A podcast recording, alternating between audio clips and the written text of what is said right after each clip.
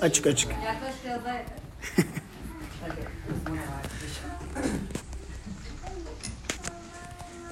Yaşay, yaşayı okuyacağım 25'i.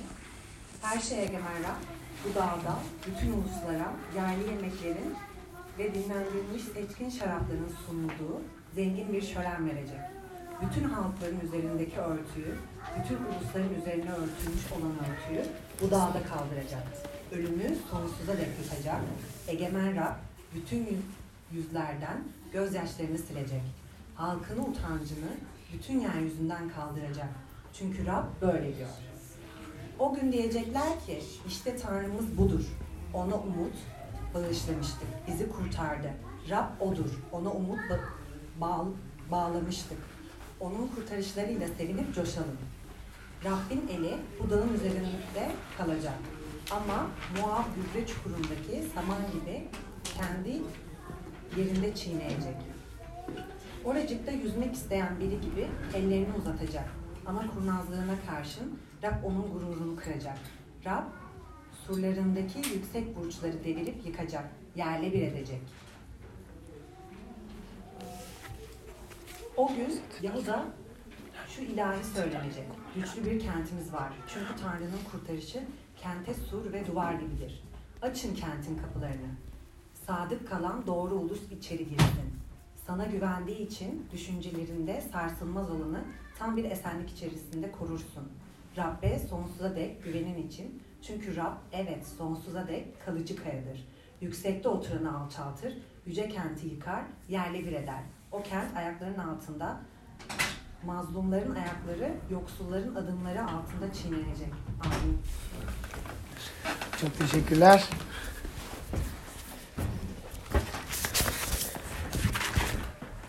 Evet, e, benden bir daha hoş geldiniz.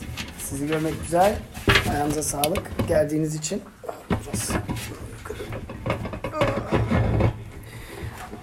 E, Son dört haftadır e, İstanbul Polisi olarak e, kimiz, neden buradayız, e, ne yapıyoruz e, sorusunu biraz takip ediyoruz. E, Vizyonumuzla ilgili ilk sayfada bültenin e, e, yazdığımız bir ifadeyi bulabilirsiniz.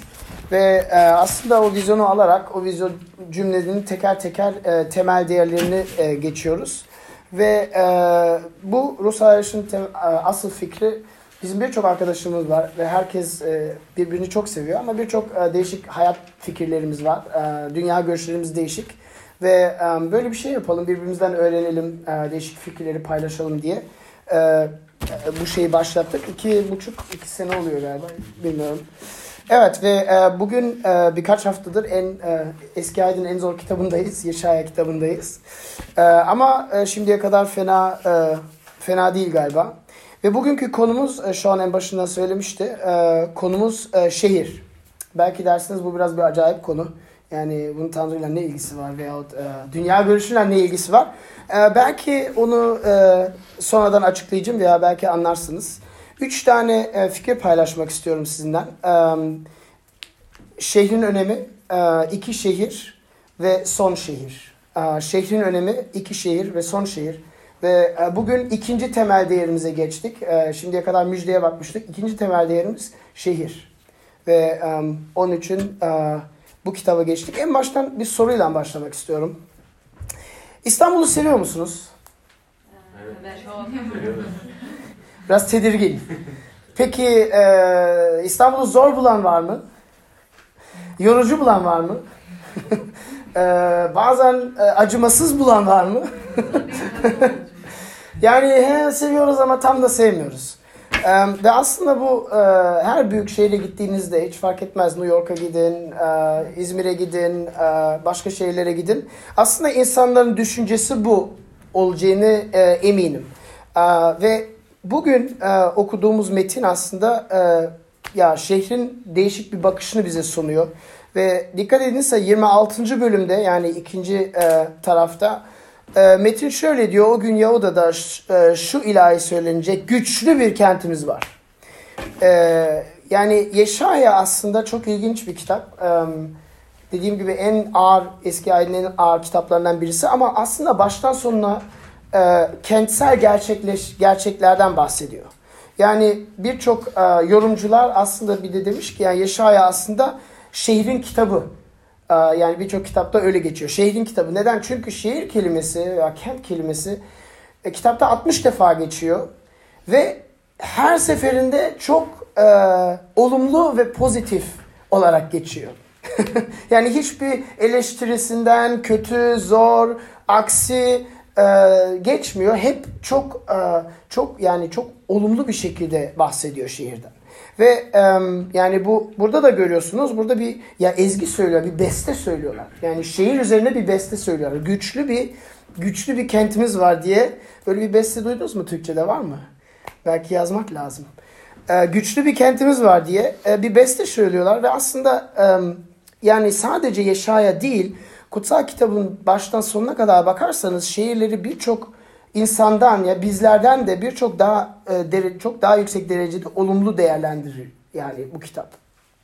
Ve yani aslında şimdi kimseye yani e, ayıp olmasın kimseyi de kırmak istemiyorum. Aslında baştan sonuna kadar e, kutsal kitabın e, düşüncesini alırsanız, somutlarsanız şöyle bir şey de bulursunuz. Diyorsun ki aslında yani aklı eren herkes şehirde yaşamak ister.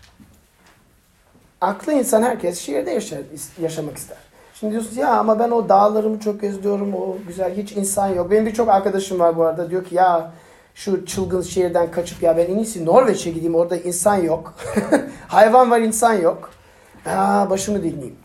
Yani öyle gerçekler var veya çok İstanbul'da ara sıra yeşil görmek istiyor gözlerimiz. O da zor. Yani, yani çok beton var, çok inşaat var. Ee, ama yani bu mantıkta biz başka yerdeyiz ve um, mesela başka örnek vereyim. Mezmur 107'de e, Davut'un yazdığı bir e, mezmurda diyor aslında öyle şöyle bir diyor e, zavallılara bak onların kent onların kenti yok. Onlar kentte yaşamıyor. Yani öyle iki grup var. Birisi öbürüne bak. Aa senin kentin yok. Aa zavallısın. Ondan sonra e, onlar dua ediyor ve Rab onları bir kente götürüyor yani. Yani böyle bir arzu var. Kentte yaşamak arzusu var. E, veyahut sayılar 35'te çok ilginç. E, İsrail halkı e, yeni ülkeye e, gittiğinde e, Tanrı şöyle bir şey istiyor. Diyor ki e, sizden e, altı kent kurmanızı istiyorum diyor. Ve çok e, yani aslında kentselleşmeyi buyuruyor. Peki neden buyuruyor? Yani bunun mantığı nedir? Um, Birçok e, kişi bunu anlamakta zorluk çeker ama güçlü bir şehirde olmanın çok e, yüksek derecede bir önemi var. Bakın insan tarihine bakarsanız şehirler her zaman en fazla sayıda e, ve en çeşitli insan beraber getirir. Yani aslında homojen bir yer değil, çok heterojen bir yer. Yani çok değişik insanlar var. Değişik, değişik etniklerden geliyor, değişik ülkelerden geliyor, değişik dünya görüşlere sahip, e, değişik heveslere sahip. Ve yani şehre gidince kendiniz gibi bir insanı bulmak çok daha yüksek yani e, imkanı çok daha yüksek. Kendiniz gibi insan buluyorsunuz, kendinize beğen, benzemeyen insanları buluyorsunuz. E, ve yani ilginç bir şey. Bir de e, başka bir şey var. Yani çok daha fazla çeşitlilik var. Ağ ve bağlantı kurma imkanları çok daha yüksek. Ama bir de bakarsanız tarihin, insanlık tarihine yaratıcılık, e, inovasyon ve ilerleme her zaman e, şehirlerden gelmiştir. Yani dağında birisi oturup arabayı keşfetmedi. Yani öyle bir şey yok. Veyahut e, bir çayırın ortasında oturup kuzulara bakarak e, fezaya çıkmak için roketi fez, fe, keşfetmediler yani. Bunların hepsi şehirde olmuş olan e, şeyler. Ve yani şehirlerin gittiği bir de başka bir yön var. Yani şehirler çok önemli. Bir de şehirler bir kültürün seyrini belirler. Yani bir geleceğini belirler. Yani bunu da insan tarihinde görebiliyorsunuz. Genelde şöyle bir söz var. Şehirlerin gittiği yöne bütün toplum da gider. Yani şehirlerin gittiği yöne bütün toplum da gider. Yani aslında şehirlerde nereye gittiğine bakarsanız, insanların düşüncelerinin nereye gittiğine bakarsanız aslında bir 10-15 sene sonra bütün ülke orada bulunacağını emin olabilirsiniz. Ve bundan, bu mantıktan eski ayetteki peygamberlerin hepsi şehirlere çok fazla öncelik tanıdı. Yani onlar devamlı şehirlere gitti ve şehirleri çok sert yargıladılar. Örneğin Kudüs, yani İsrail'in başkenti hangi mantıktan sert yargıladılar? Çünkü şu mantıkla zenginler Kudüs'te fakirleri ezerse o zaman bütün ülkede ezeceklerdir. Yani şehirde yaptığınız e, hareketler, davranışlar temelleşince bütün ülkeye geçecek. Sadece bir zaman sorusu. Yani insanlar Kudüs'e putlara tapınmaya başlarsa veya orada başka acayip yönlere düşerse o zaman az sonra tüm ülkede aynı yönteme düşecek. Ve ondan yani şehirler manevi, ruhani, ahlaki, sosyal, kültürel bakımdan bozulursa tüm toplum o yöne bozulacak e, diye bir mantık var. Tüm, tüm toplum batacak. Ve e, yeni ayete geçersek Paulus mesela çok ilginç. Onun seyahatlerini izlerseniz e, Türkiye için tabii önemli birçok insan gelip Paulus'ların e, Türkiye'de nelere gittiğine bakıyor. E, o adam da yani sadece şehir merkezlerine gitmiş. Yani hiçbir köye gitmemiş. E, bütün ülkelerin o zaman e, Roma İmparatorluğu'nun e, bütün e, başkentlerine gitmiş. Örneğin e, Masedonya'ya gidiyor. Elçilerin İş kitabının 16. bölümde. E, ben Masedonya'ya ulaşmak istiyorum diyor. Öyle bir Makedonya rüya görüyor. Oraya gidiyor. Ama Makedonya deyince yani bütün Makedonya'yı dolaşmıyor. Sadece Filipi'ye gidiyor. Ya bir şehre gidiyor yani. Merkezine gidiyor. Neden? Aynı mantık. Orada etkili olabilirse bütün artık kalanı kendiliğinden gidiyor. Um, ve yani şöyle düşünün. Roma İmparatorluğu'nu değiştirmek istiyorsunuz. Yani Roma İmparatorluğu'nu bakıyorsunuz. Başkenti o zaman 1. yüzyılda Roma'ydı biliyorsunuz. Ya İtalya. E, bugünkü İtalya. Ve e, yani orada kültüre bakıyorsunuz. Nasıl bir kültür? Yani işte bencillik dolu, e, acımasız bir kültür. Kendini yüceltmekle meşgul, güç edinmeyle meşgul bir kültür. Ye ve yen mantığından yaşayan bir kültür. E, ve diyorsun ya ben bu kültürü değiştirmek istiyorum. E, hizmetkarlığa doğru e, barış, bağış, bağış kabiliyetini güçlendirmek istiyorum. Sevgiyi vurgulamak istiyorum. Huzuru vurgulamak istiyorum. Ne yaparsınız? Tabii ki başkentine gidersiniz. Yani bu arada bu e, Roma'da birçok şeyle benziyor. Yani bugünkü yaşam, yaşama birçok yönden benziyor. Yani o kadar fazla bir şey değişmemiştir. E, yani toplumu nasıl etkileyebilirsiniz? Yani şehirlerine, merkezlerine gidip öyle bir hayatı örnek olarak yaşarsanız. Yani değer katmak istiyorsanız topluma kendinizden başlayacaksınız. Ve yani tek yolu buydur ve aslında ilginç olan şey ilk 400 yılda e, milattan e, yani sıfırdan sonra İsa'nın öğrencileri tam bunu yapmış. Yani e, baskısız, şiddetsiz, e, savaşsız, e, hiç durmadan e, aynı mantığa göre yaşamışlar. Nasıl yaşamışlar? Mesela bir e, hastalık epidemisi gittiği zaman Roma İmparatorluğu'nda herkes kendi paçasını kurtarmak isterken ailesini bile bırakıp yaşlılarını bırakıp bile kaçarken e, mesela veba e, veba hastalıkları vardı. Salgın çok yüksekti. Ölüm oranı çok yüksekti. Hristiyanlar ne yaptı? İsa'nın yolunda izleyenler şehirde kaldılar. Herkese baktılar. Sadece kendilerine değil herkese. Ve birçok sayıda öldüler tabii ki. Ama bu kendini e, feda etme, başkalarını sevme e, şeyi yapınca peki hastalık epidemisi gittikten sonra ne oldu? Birçok insanlar merak etti. Ya bunlar neden kaldı? Herkes kaçarken bunlar neden kaldı?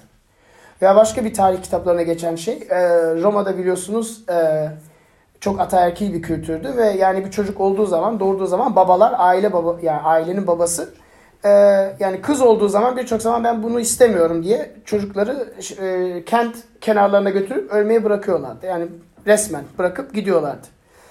E, yani bu Roma İmparatorluğu'nun bir geleneğiydi. Ve e, Hristiyanlar ne yaptı? e, çok ilginç. Birinci yüzyılda, ikinci yüzyılda e, devamlı gidip yani bunu gördüler. Büyük bir suç, büyük bir haksızlık. Ya yani çocukların suçu ne yani? Kız olmuş, erkek olmuş. Bunların hepsini toplamış ve evlat edip ve büyütmüşler. Sonra ne oluyor? Bunlar yetişkin oluyor. E, Birçok zaman da anne babası kim olduğunu biliyorlar. E, çünkü biliyorsunuz dedikodu filan. Sonra bir gün gidiyorlar bak anne sen beni bıraktın baba sen beni e, ölüme teslim ettin ama bak onlar beni büyüttü ben sana affediyorum. Ve öyle bunları yaparak yani hiç kılıçtan, savaştan, şiddetten değil ama böyle şeyleri yaparak bütün Roma İmparatorluğu'nu 400 yıl boyunca alt üst ettiler. Ve en sonunda ne oldu? Konstantin e, bu zaman Roma İmparatorluğu İstanbul'a gelmişti biliyorsunuz başkenti. E, Konstantin de buna uydu. Konstantin de dedi ki bu çok güzel bir şey. Bütün Roma İmparatorluğu'na buna uymasını istiyorum. Yani e, bu mantığı e, görüyorsunuz ve yani milattan sonra 300 yani tarih kitaplarından ilginç bir şey daha. 300 senesinde aşağı yukarı e, Roma İmparatorluğu'nun kentsel nüfusu %50, kentsel nüfusun %50'si e, İsa'nın yoluna e, yürümeye karar verdi. Yani kentsel nüfusun yüzde ellisi. Yani tabii ki um, kırsal bölgeler hala pagan kalmıştı. Zaten paganın e, Türkçe tercümesi çoban demek. Yani çiftçi demek. Yani o dünya görüşü e, aslında değil bir meslek. Yani onlar öyle uymadı, uymadığı halde yani kentlerin yüzde ellisi e, dünya görüşünü değiştirdiği halde bütün Roma İmparatorluğu alt üst edildi. Yani e, yine aynı şeye geliyor. Kırsal bölgeler önemsiz. Yani şehirleri değiştirdikten sonra, şehirlere ulaştıktan sonra e, yani o, e, iyi bir şekilde ulaştıktan sonra o zaman zaten bütün ülke o, o yönteme gidiyor. Yani ve bu sebepten e, ilk ya bu Yeşaya kitabı kentlere çok fazla önem veriyor. Sadece Yeşaya değil bütün bütün aslında kutsal kitaptaki e, kitaplar. Yani neden şehirlerin gittiği yöne tüm toplum gider mantığına bakarak e, kentlere çok fazla önem veriyor. E, bir de başka bir mantığı var tabii. Onu da e, şey yapayım. E, inanıyorsak ki insan Tanrı'nın suretinde yaratıldıysa o zaman şehirlerde en fazla Tanrı'nın sureti bulduğunuz mantığıyla şehirler Tanrı için çok daha değerli. Yani, yani hayvanlara karşı bir şey söylemek istemiyorum. Onlar da değerli. Onlar da şey ama insanın yeri ayrı. Neyse ikinci fikre geleyim. Um, şehrin önemini gördük. İki şehir. Um, Yaşayan'ın ikinci olarak gösterdiği şey şudur. Um, tüm dünya tarihinde aslında e, tüm dünya tarihini somutlaştırırsanız e, iki şehrin tarihi. Yani iki şehrin tarihi. Ne demek istiyorum? Bakın um, metine bakarsanız um, güçlü bir şehirden bahsediyor. Yani birinci ve e, sağ tarafınızda bakarsanız e, 26. bölümde güçlü şehirden bahsediyor ve biraz sonra başka bir şehirden, yüce şehirden bahsediyor. Yani iki tane değişik şehirden bahsediyor. Um, birinci ayette güçlü bir kentimiz var e, diye ilahi söylüyorlar. Ama biraz daha aşağı inerseniz beşinci kentte e, yüksekte oturanı alçaltır, yüce kenti yıkar, yerli bir eder diye bir e, söz geçiyor. Yani burada iki tane değişik e, kent birbirinden kıyaslaştırılıyor, karşılaştırılıyor. Ve ya bunlar nedir? Şimdi birisi güçlü kent, öbürsü yüce kent ve um, ikisine bir teker teker bakalım. E, yüce kent aslında e, yani metinden okuyorsunuz zaten. Yani ne diyor orada? E, yüksekte oturanı e, alçaltır veya yani bunlar e, bir de yani nasıl alçaltır? O kent ayak altında e, mazlumların ayakları, yoksulların adımları altında çiğneyecek. Neden bu yani neden bu kadar şiddetli bir dil kullanıyor? Yani um, yoksulların adımları altında. Neden? Çünkü bunlar her zaman yoksulları çiğnemiş. yani bu şehrin mantığını size biraz anlatıyor. Alçak gönüllü, sevgi dolu bir şehir değil. Uh, enaniyet dolu, um, kibirli, bencil bir şehir. Yani um, bütün bu prensipler üzerine kurulmuş olan uh, bir insani toplumsal düzen. Yani acımasız, uh, çok yani başkalarına hizmet etme düşüncesi yok. Hep kendisini düşünen, kendi avantajını veya kendi ailesinin, kendi arkadaşlarını düşünen e, bir şehir. Ve e, sonra bakarsanız Tanrı'nın kurtuluşuna güvenen bir şehir değil, insanın kendi imkanlarına güvenen bir insani toplumsal düzen. Um, çünkü e, birbirlerini karşılaştırınca öbür şehir diyor ki e, çünkü Tanrı'nın kurtarışı e, kurtarışı kente sur ve duvar gibidir. Yani ona çok itimat ediyor. Onun yani gerçek duvarı değil ama ona itimat ediyor. Öbür kent öteki yandan öyle bir şey yapmıyor. Yani çok ilginç ya bu nasıl bir şey yani? Um, insani imkanlara güvenmek ne demek? Yani birçok yani birçok soru yaratıyor. Aslında yaratılışın yani kutsal kitabın ilk kitabına geri gidersek orada 11. bölümde ilk böyle bir şehirden bahseden yer orası.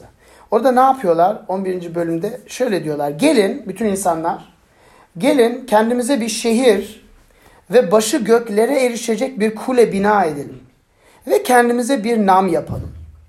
Şimdi bunu okurken bilmeniz lazım ki yani bir şehir yapalım. Her o zamanki yani bu milattan önce 2000-3000 gibi.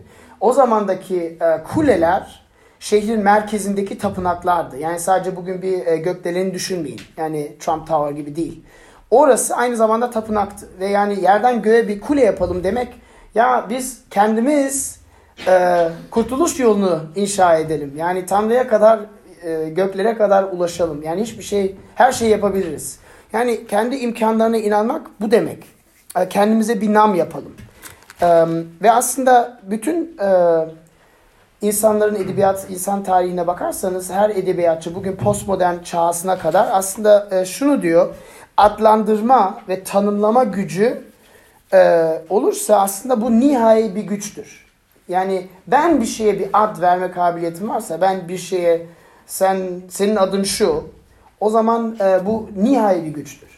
Yani burada kendimize bir nam yapalım. Kendimizi adlandıralım. Kim olduğumuzu, hangi kurallara göre yaşamak istediğimizi kendimiz belirleyelim. E, bu, ve bu yani e, otonomi e, arzusudur tabii ki. Yani kendine güveneceksin. Kendi hayatı kurallarını kuracaksın.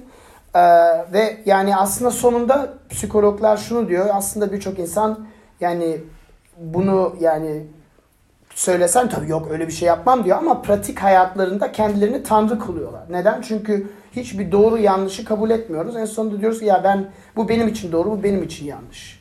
Ve kendimizi tanrı kılıyoruz ve otonomi e, düşkünlüğü var. Ve yani psikolojik bakımda yine bu kurtarabilme e, çabasına geliyor. Ve her insan hayatında anlam vermek için yani ve her insan hayatına anlam vermek zorunda e, insan olarak değerini ispat etmek peşinde. Yani değerimizi nerede arıyoruz? Um, ve İstanbul aslında çok ilginç bir şey. Çünkü um, hem doğu dünya hem batı dünyanın tam arasında bir şey. Burada aslında her şeyi bulabilirsiniz. E, batı mantığından başlayayım. Yani batı yöntemine göre e, kendinizi nasıl kurtarıyorsunuz? Hayatınıza nasıl değer veriyorsunuz? E, başka insanlardan daha iyi, daha üstün olduğunuzu ispatlıyorsunuz. Başarılı olmaktan yani bireysel performansla. Eğitim olabilir, kariyer olabilir, para kazanma olabilir, şirket kurma olabilir, statü olabilir. Benim beş arabam var, senin iki araban var, benim üç evim var. Yani öyle bunun sonu yok aslında. E, ve bunun sayesinde hayatının değerini e, kendine ve etrafına ispatlıyoruz. Birçok filmlerde aslında geçmişti bilmiyorum. Um, Sylvester Stallone'un Rocky filmi vardı. Ben biraz daha yaşlıyım sizden. Siz bilmiyorum gördünüz mü? Ee, soruyor ya sen neden hep girip dövülüyorsun oraya? yani o boks e, nedir yani? E, suratın kan oluyor bilmem ne kan oluyor diyor ki ee, ben oraya giriyorum çünkü kendime ispatlamam lazım ki serserinin teki değilim diyor. hayatın anlamı orada. Yani orada başarılı olabilirsem ben değerli birisi olduğumu biliyorum. Kendime ispatlamış oluyorum. Veya başka bir film var bu daha da eskiden um, Ateş Arabaları diye çok eski bir film bilmiyorum biliyor musunuz? Ee, orada iki tane koşucunun tarih, hikayesini anlatıyor ve e, koşucunun birisi diyor ki e, yani e, şey koşun diye sinyal verilince e, diyor ki ya o 10 saniye benim değersiz olmadığımı, benim e, var olmamın bir anlamı olduğunu ispatlamam lazım diyor. Ve kazanamazsam diyor büyük bir depresyona düşerim. Yani aslında mantığını görüyorsunuz değil mi? Ve birçok insan bu yüzden psikoloğa gidiyor tabii ki. Yani çünkü başarılı olmadığımız takdirde o zaman kendimizi değersiz kıldığımızda e, hayatımız paramparça oluyor. Bu batı yöntemi. Peki doğu yönteminde böyle bir şey yok. Belki siz diyorsunuz ya bu işte batılılar yine kafayı karış, karıştır, kaçırmışlar. Doğu yönteminde biraz değişik. Ee, burada aile ve toplumsal uyum çok önemli. Yani ailemizin e, ailemizi mutlu etmek. Yani sonuçta e, biliyorsunuz Türk kültüründe e, aile çok önemli. Anne baba çok önemli. Ve yani her yaptığımız şeyi aslında onlar için yapıyoruz. Onları desteklemek için yapıyoruz. Onlar onlar bizi yani kabul etsin. Ah iyi ki doğurmuşsun seni desin ve aslında yani e, o baskıdan yapıyoruz. Ama aslında yine aynı mantığa gidiyor. Yine yani kurtarma çabasındayız. Çünkü ailemize ya uyum sağlayamazsak ya hayatın bir yoluna geldik. Ondan sağa git diyor. Sen sola gideceksin ama. O zaman ne oluyor? O zaman bütün bu e, bütün bu yükü, ağırlığı çok net bir şekilde hissediyoruz değil mi? Ee, çünkü bizden mutlu olmuyorlar artık ve biz de uyum sağlayamıyoruz. Ve e, yani yine bu acıyı çok e, şiddetli bir şekilde tadıyoruz. Yani fikri galiba e, açıklayabildim diye umut ediyorum. Yani ikisi de iki yöntemde, batı yönteminde, doğu yönteminde yani kendimizi kurtarma çabasını e, vurguluyor. Yani varlığımıza anlam katma, e, kendi anlam kendimize anlam verme çabaları üzerine kurulmuş bir toplumsal düzende bu e, yüce şehir aslında insani şehir ya dünyasal şehir diyebilirsiniz. Ve sonuç olarak yani sonucu ne? Yorgunluk ve baskı. Yani böyle bir hayat yöntemi yorgunluk ve baskı da e, yani sizi o, o yönlenden o tarafa yöneliyor. Neden? Bakın um, çok yorucu çünkü um, üçüncü ayete bakarsanız orada bir esenlikten bahsediyor. Güçlü, güçlü kentin bir esenliğinden bahsediyor. Ee, sana orada olan tam bir esenlik içinde koruyorsun. Yani bu esenlik öteki şehirde yok. Dünyasal şehirde yok. Neden? Daima telaştayız. Daima endişe içindeyiz. Daima koşturmacadayız. Bir yerden öbür yere orada herkesi mutlu etme çabasındayız. Ee, ve yani bir huzursuzluk var. Bir huzursuzluk var. Bir yorgunluk var. Bir yoğunluk var. ve başarılı olsan bile e, yani başarılı deyince ya ailen yani ailene uyum, uyum sağlıyorsun veya kariyer yapıyorsun. Yani maddi durumun iyi, ekonomik durumun iyi. Her zaman içimizde bir korku var. Ya işten atarlarsa ya yarın başarılı olamazsam ya yani hiç bir emin olma yok.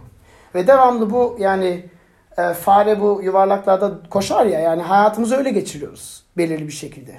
Pozisyonumuzu tutabilecek miyiz? Um, evliliğimiz tutacak mı? Yoksa bir gün boşanacak mıyız? Çocuklarımız e, bir gün okula gidecek mi? Yani bu endişeler içinde koşturuyoruz. Um, ve bu insanı çok yoruyor. Husuzluk, e, huzursuzluk yaratıyor, sinir yaratıyor, telaşı yaratıyor, koşturmaca yaratıyor. Bunu biliyor musunuz? Yoksa sadece kendi hayatından bahsediyorum. Var mı bu sizde bu telaşe, endişe? Tabii var. Var. Ha tamam. O zaman benimlensiniz. Peki bu telaşenin e, ikinci aşamada ne, ne yaratıyor? Baskı yaratıyor. Çünkü um, yoksulların ezildiği yer bu şehirdir. Neden? Bakın iki en iyi ihtimalde şöyle. O kadar kendimizle meşgulüz ki başkalarının e, yani eksikliklerini görmüyoruz. Yani o kadar A'dan B'ye, C'den 3'e işte oradan oraya yetiştiriyorsun da bunu yapıyorsun işte ona ailene şöyle destek veriyorsun. Kardeşin hastalanmış ondan sonra hastaneye gidiyorsun işte koşturuyorsun. Ya sokaktaki insanları bile görme. Etrafındaki e, belki çok çok aşırı bir şekilde acı çeken insanları bile görmemez. Ya yani görmüyorsun. Çünkü hep kendinden meşgulsün. Veyahut en kötü ihtimalde e, kariyer yapıp zirveye ulaşmak için etrafındaki insanları ezmeye razısın. Yani iki şey de var. E, iki şey de var. Ve yani demek şu yani dünyasal şehir Tanrı'nın kurtuluşu ve esenliği üzerinde değil. Kendi insani güce, imkanlara ve kendi yaratabilme kabiliyetimize güveniyor. Pardon. Ve yani bu bunun üzerine kurulmuş bir toplumsal düzen. Um, ve aslında çok ilginç bir şey. Yani hiç düşündünüz mü? Yani bazen benim eşim çok severek yani tarihi kitaplar okuyor. Böyle işte orta çağ bilmem. Ben nefret ederim. Çünkü çok karanlık bir çağ. Okuyorum yani beni çok etkiliyor. Hiç okumuyorum ondan. Ya insanlar orada yani işten başka yap, çalışmaktan başka bir şey yapamıyorlardı yani. Şimdi düşün orta çağda bir çobansın. Sabahın dördünde kalkıyorsun. Gidiyorsun işte tarlaya. Yani güneş doğmadan kalkıyorsun. Bütün gün çalışıyorsun. Gece yarısında yatıyorsun. Yani kalan vakitte ne yapıyorsun? İşte uyuyorsun. Yani hayat bu. E işte yaşıyorsun. Ve bizden de daha az yaşıyorlar. İşte kaç kaç yaş bilmiyorum 40 yaş 50 yaş. Onu ölüyorsun. Yani bu iş bu kadar yani. Çocuklar doğuyor. Onlar da herhangi bir şekilde işte tarlada çalışıyor. Yani bugün okusak deriz ya valla ne kadar mutsuz bir hayat. Ama onlar bizden çok daha mutluydu. O zamanlarda doktorlarda depresyon falan yoktu. Ya psikoterapi falan yoktu. Yaşıyorlardı yani. Ya, ve yani bu hayatın ya sanki daha hayattan doymuş bir durum vardı. Bugün iş zamanımız belirli. Ya çok daha az çalışıyoruz. E, kafelere gidiyoruz, arkadaşlarla buluşuyoruz ama ve bunu birçok yazar size söyleyecek. Ya bütün insan tarihinde en mutsuz, e, en yöntemsiz e, nesil biziz. 21. yüzyıl. Her şeyimiz var. Maddi bakımdan bütün o insan çağdakinden insanlardan çok daha e, iyi bir durumumuz var ama en mutsuzuz. Neden? Yani basitleştirmek istemiyorum ama bence bu e, yani bu baskıdan, bu yoruculuktan.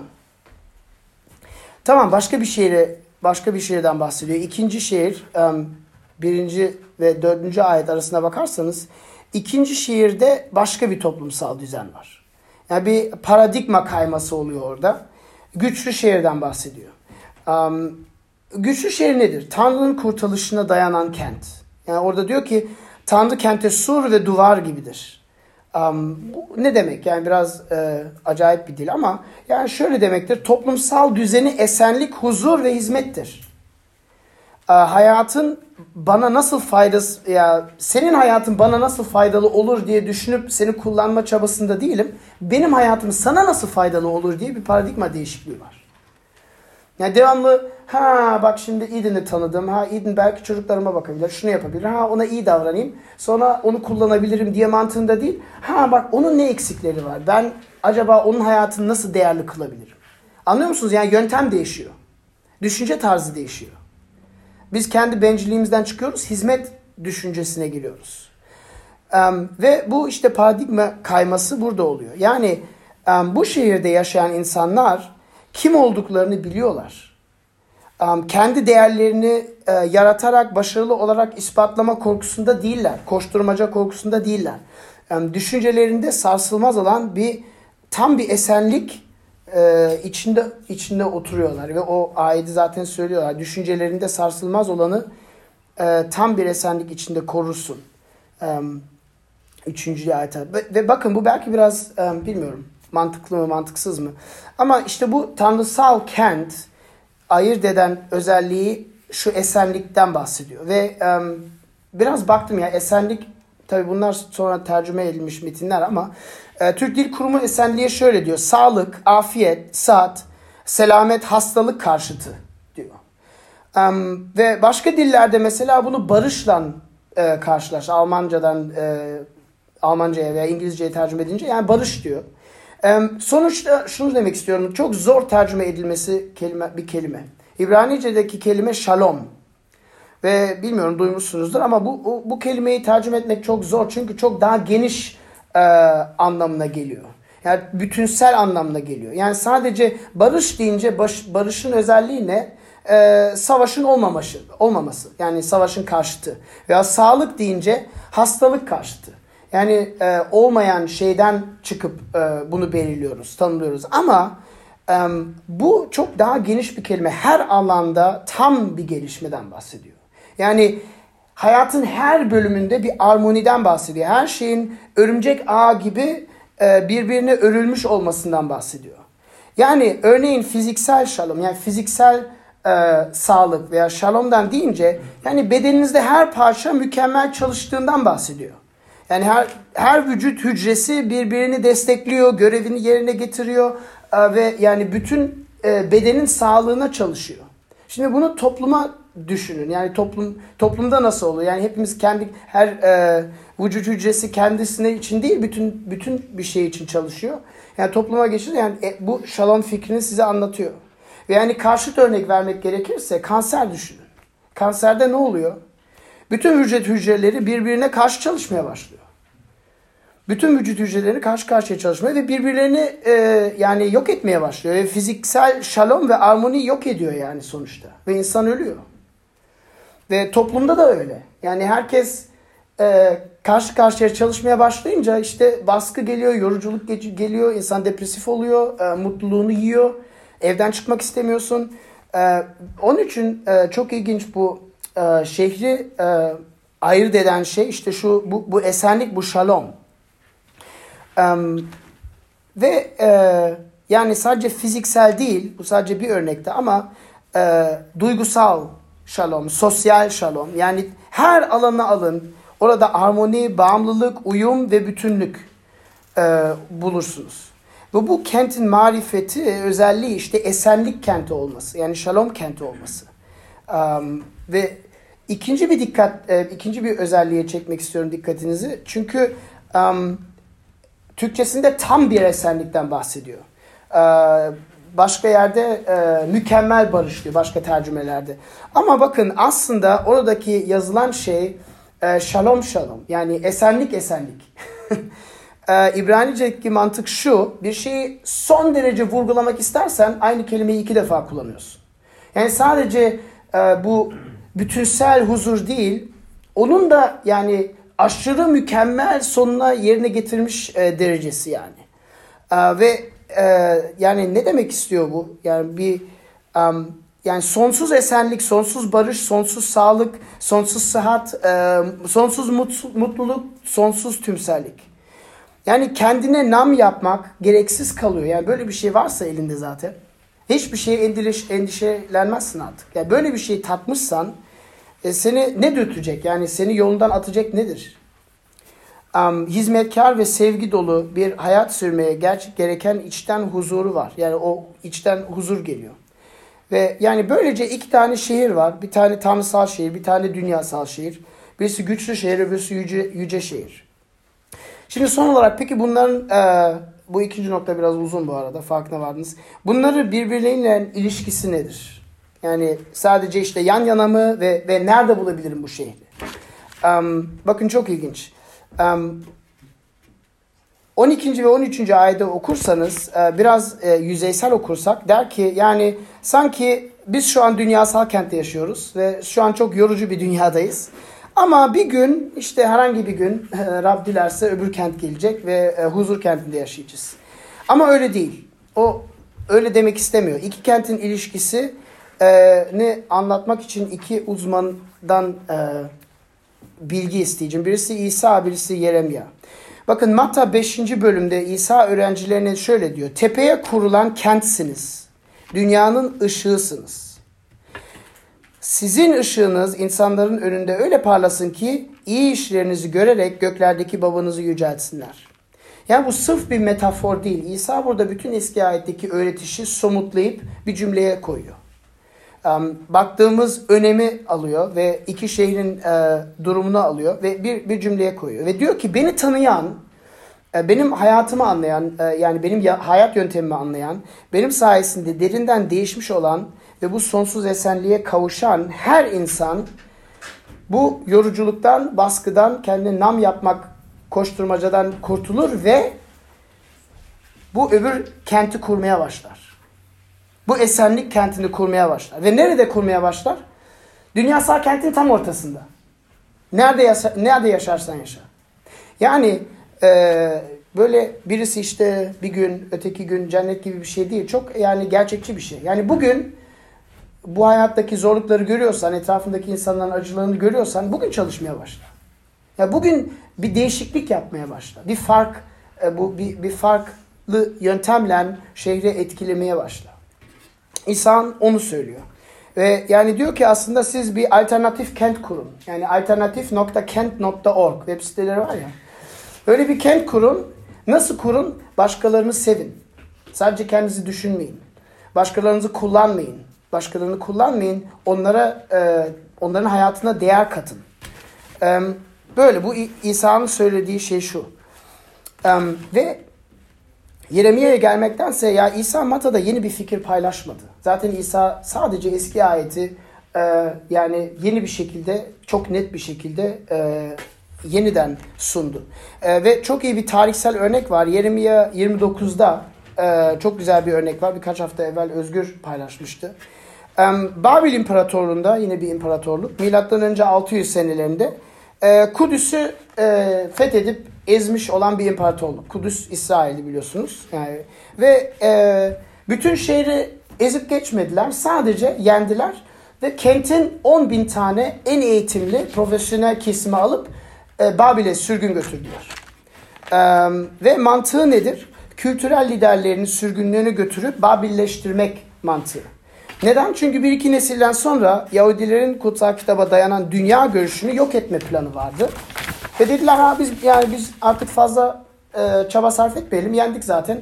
Alıp götürelim onları. Bütün e, entelektüelleri, bir ya liderleri götürelim. Onlar zaten çok bu hayata yani o hayatın neşesine, eğlencesine kapar. Kendisini unuturlar zaten. Ve e, sonuçta geldiler Babil'e ve e, Yahudiler tabi aptal değildi. Bunlar bir de entelektüeldi. Bunu anladılar tabi. Ve sonuçta iki tane e, seçenekleri vardı. Yani birisi asimilasyon yani kültürlerin imha olması veya silinmesi e, veyahut e, ayırma. Ayırma ne yapıyorsun? Ya asimilasyonda kentin merkezine gidiyorsun. Kültürel, sosyal, manevi hayatına katılıyorsun. Veya ayırma istiyorsan o zaman kentin merkezinde değil kentin uzaklarında yaşıyorsun. Yani Esenyurt'a gidiyorsun veya Çekmeköy'e gidiyorsun veya Tuzla'ya veya Gebze'ye gidiyorsun. İstanbul'a girmiyorsun çünkü İstanbul çok tehlikeli bir yer. O da olabilir. Ama onlara veriyorlardı bedava. Gelin gelin kentin merkezine gelin diyorlar. Eee, ve yani ayır ayırma fikrine katılırsa o zaman yani sonuçta getoleşiyorsun. Azınlık mahallesi kuruyorsun ve e, bu durumun içine Rab Yeremiya sayesinde bir mektup yazıyor. Ve şunu söylüyor. Bakın çok ilginç. Her şeye egemen Rab Babil'e sürdüğü herkese şöyle diyor. Evler yapın, içinde oturun, bahçe dikip e, ürününü yiyin. Evleriniz, oğullarınız, kızlarınız olsun. Oğullarınızı, kızlarınızı evlendirin. Dur bir dakika ya. Bu Babil'in stratejisi değil mi? Ya kentin merkezine gidin, ekonomi hayatına katılın, e, evler satın alın, ya gayrimenkule e, girin, şunu yapın, bunu yapın. E, yani hayatın tadını çıkarın yani. Bu Babil planı değil mi? Ama başka bir şey diyor. Orada çoğalın, azalmayın. Ve yani orada çoğalın, azalmayın demek şu, özelliklerinizi kaybetmeyin. Kendi e, şahsiyetinizi kaybetmeyin. Dünya görüşünüzü kaybetmeyin. Yani ee, bir de üçüncü olarak diyor ki sizi sürmüş olduğum kentin esenliği için, esenliği yine shalom aynı kelime. Esenliği için uğraşın o kent için Rabbe dua edin. Çünkü esenliğiniz onunkine bağlıdır. Bak üç, bakın üç şey var burada. Bir, merkeze gidin. Yani ilk önce hiçbir mantığa uymayın diyor. Ne asimile olun ne ayrımcılık yapın diyor. İkisi de yanlış. Kentin merkezine gidin, onun bir parçası olun. Ama ya bu aslında yani asimilasyon tehlikesi var ama aynı zamanda değişik olun, asimile olmayın, kimliğinizi, inancınızı, özelliğinizi kaybetmeyin. Azalmayın, çoğalın. Peki bunu nasıl yapacağız? Bu çok zor bir şey. Ya bu çok zor bir şey. Nasıl yapıyoruz? Üçüncü şeyle. Hizmet ederek. Kentin esenliği için dua edin. Hizmet edin. Onun esenliği için uğraşın. Ya sadece dua değil. Yani ellerini pisletiyorsun sonuçta. Hizmet ederek, kentin esenliği için uğraşarak, dua ederek ve mantığı şu, esenliğiniz onunkine bağlıdır. Yani kendi avantajımız için değil, kentin iyiliği için çalışacağız. Siz neden İstanbul'da yaşıyorsunuz? Birçok insan bunu çok basit bir şekilde cevaplar. Diyor ki ya oturdum maliyet fayda analizi yaptım diyor. Ekonomici var mı aramızda? Maliyet fayda analizi yaptım diyor. Dedim ki ya İstanbul'da daha iyi iş bulurum. Daha e, yani ailemi desteklerim. Yani ailem e, bilmiyorum başka yerde. Memleketim başka yerde ama köyde kal, kalma köyde iş yok. Buraya geliyorum. E, ve öyle. Yani maliyet fayda analizi yapıyorsun geliyorsun. Ailenize, ailenize destek olmak, bireysel hedef peşinde ko- koşturmak veya başka cool insanlarla tanışmak. E, çünkü şehirde bunlardan çok var diye biliyorum. E, ama aslında o zaman ya affedersiniz ama şehri soymaya geldik. Yani şehri sömürmeye geldik. Yani şehrin esenliği için gelmedik. Şehrin imkanları için geldik. Ve bakın e, böyle yaparsanız o şehir sizi dönüştürür. Asimile eder. Siz de güce, paraya, statüye düşkün bir hayat sürmeye başlarsınız. Siz de bu yoruculuğun altına, baskının altına girersiniz. Çünkü bencil motiflerle hareket edersek o bizi mahveder. Hatta gelip ben buraya güzel bir kilise kuracağım diye derseniz o, o da sizi mahveder. Veya kendi cemaatimi büyüteceğim diye mahv o da mahveder. Peki sonuç nedir? Siz bu şehire gelip dersiniz biz bu şehri e, kendi imkanlarımızla daha güzel bir yere çevirmek istiyoruz. Bu şehre hizmet etmek istiyoruz. Şehrin sorunlarının bir çözümü olmak istiyoruz. Um, temel fikir şu. Tamam. Önemi gördük, şeyin önemini. Um, iki şehri gördük. Son, peki bunu nasıl yapacağız? Son şehrin güzelliği. Um, bakın uh, 25. bölümde okursak 6. ve 8. ayeti Diyor ki her şeye egemen Rab bu dağda bütün uluslara yağlı yemeklerin ve dinlendirilmiş seçkin şarapların sunulduğu zengin bir şölen verecek. Ben şimdi dedim güzel son şehrin güzelliği diyorsunuz. Siz belki diyorsunuz ya bir dakika diyorsunuz bu bir bizi dağa götürdün ya. İstanbul'da değiliz artık. Ağrı'ya götürdün bizi. Çünkü orada dağdan bahsediyor değil mi? Ama bakın um, mezmurda birçok yerde şöyle diyor. Tanrımızın kenti, Tanrımızın dağısı aynı şey. Neden? Çünkü Kudüs mantığından çıkıyor. Kudüs'ün tapınağı e, en yüksek yerine yapılmıştı. Dağın üstüne yapılmıştı ve yani kent ve dağ aynı şeydi. Yani ben sizi şehirden çıkartmıyorum. Hala şehirdeyiz. Um, ve bakın şöyle bir şey demek istiyor. Um, bütün uluslara yani multi etnik bir yer, e, dünyada barış olmuş bir yer, e, yağlı yemekler ve seçkin şaraplardan bahsediyor. Ya acıktım şimdi ya bunu okuyunca. Yani bu mutlak fiziksel refah. Yani açlığın, fakirliğin, hastalığın sonu. Ölümün sonu hatta. Ölümü yutuyor. Ee, bu dağda bütün ulusların üstündeki örtüyü kaldıracağım diyor. Bakın acılara son vereceğim diyor. Yani bu çok ilginç bir şey ve yani bunun içinde çok fazla şeyler var. Bakın bir de şuna bakın diyor ki bütün insanların yüzlerinden gözyaşlarını sileceğim diyor. Bu nasıl bir tanrı? Bakın gözyaşlarını yanaklardan silmek. Bakın burada bu da şöyle bilir, yazabilirdi. Acıları son edici, acılara son vereceğim diyebilirdi. Aynı şeyi söylüyor ama çok daha teorik bir kavram. Ya gözyaşlarını silmek anneler yapar. Çocukların gözyaşlarını sileriz. Değil mi? Düşünce ağlayınca. Rab diyor ki bak ben sizinle o kadar samimi, size o kadar yakın geleceğim ki sizin gözyaşlarınızı yanaklarınızdan sileceğim diyor. Ya sadece teorik bir şekilde acıları sona getireceğim demiyor. Bu fiziksel bir şalomdan bahsediyor. Bakın yani bütün ulusların birbirlerine iyileşip barışmasından bahsediyor. E, bu tanrısal kentin mükemmel şekli. Peki bunu nasıl yapacak? Bakın 8. ve 7. ayet. Ulusların örtüyü kaldıracak, ölümü yutacak. Ya bu nasıl bir şey yani? Örtü nedir? Bakın örtü burada aslında kefen gibi bir kelime. Yani ölü cesedi yani ölü bir ceset yani cesedin sardığın örtü gibi bir şey. Yani diyor ki herkes ölüyor diyor. Her insanın her zamandan beri bu ölüm sorunu var, acı sorunu var, hastalığı var ve bunları son, sona getirmek nasıl sona getireceksin bunu? Yani nasıl bunu yutacaksın? Cevabı şu İsa Mesih göndererek. Neden? O bizim insan doğasına girdi. Bakın İsa Tanrıysa o zaman ölüm oranının altında değildi. Belki dersiniz ki ya birçok insan var e, yani özgür başka insanlar yerine ölmeye karar verdiler. Evet ama onlar zaten ölme mecburiyetindeydi. Her insan ölüyor. Ama Tanrı'nın kendisi hiçbir zaman ölmez. Ama özgür, gönüllü, kendini feda ederek geliyor, insan doğasına giriyor. Yani bizim mahalleye taşınıyor. Şöyle düşünün. E, bizim mahalleye taşınıyor ve ölümün ölüm örtüsünün altına giriyor. Gönüllü olarak başka birisi için e, ölümü tadıyor. Bu çok güçlü bir imge, çok güçlü bir şey. Nasıl ölüyor? Çarmıha girerek ölüyor. İnsanların bütün acılarını çekerek ölüyor. Bu da teorik değil, çok e, şiddetli bir şey. Yani bizleri ölümün örtüsünden kurtarmak için kendisi özgür bir şekilde o ölümün örtüsüne giriyor. Ve bakın Yuhanna'nın 19. bölümde um, İsa'nın iki öğrencisi e, onun mezara gidiyor. Çünkü bir şeyler duymuşlar. Diyor ki 19.40 İsa e, ikisi İsa'nın cesedini alıp Yahudilerin gömme gel geleneğine uygun olarak onu baharatla keten bezlerle sardılar. Yani ölümün örtüsünün altına girdi ve sonra 20. bölümde devam ediyor. Ardından Simon Petrus geldi ve mezara girdi. Orada serili duran bezleri ve İsa'nın başına sarılmış olan peşkiri gördü. Peşkir keten bezlerle birlikte değildi. Ayrı bir yerde dur, dürülmüş duruyordu. O zaman mezara ilk varan öteki öğrenci de içeri girdi. Onları gördü ve iman etti.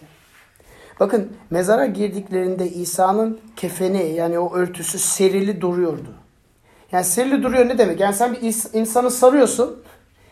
O insan ölmediyse kalkacak böyle çıkartacak ama o zaman yani sarılı durmuyor. Yani bozuyorsun düzeni. Ama orada sar, serili duruyordu demek yani san, sanki içinden geçmiş gibi demek. Yani sonuçta dirilmiş olduğundan bahsediyoruz. Çok ilginç bir şey. Ve yani ruhen değil fizik, fiziksel bakımdan yani bir bedeni vardı. Ve bu çok ilginç bir şey. Bizim geleceğimiz İsa'nın deseni, örneğini, gücünü derinden anımsarsak biz de kentin bereketinin parçası olabiliriz. İstanbul'a gelip burada kendi aklımızda olan şeyleri bencil bir şekilde uygulamak istersek değil. O zaman şehre uyum sağlarız. Onun ya hiç asimile oluruz. Kent bizi değiştirir. Ama İsa'nın gibi yaşama tarzına uyarsak, yani benim hayatım senin için, ben sana nasıl hizmet edebilirim? Mantığına göre uyarsak, o zaman büyük bir etkide bulunabiliriz. Ve İsa da böyle yaptı. Tanrı olduğuna rağmen insan olup gücünü bırakıp bize geldi. Bizim yerimize öldü.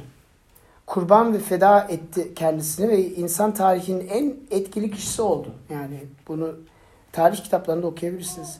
Bizim için sevgisini, hizmetkarlığını gerçekten anladığın derecede sen de bunu başkaları için yapabilirsin. Bir soruyla başladım, bir soruyla bitirmek istiyorum. Hangi kentte yaşamak istiyorsun? Dünyasal kentte mi? Tanrısal kentte mi? Hangi hangi kent mantığını kent mantığına göre hayatını uygulamak istiyorsun? Yorgunluk ve baskı altında mı yoksa tümsel bir esenlik, barış, um, şalom içinde mi?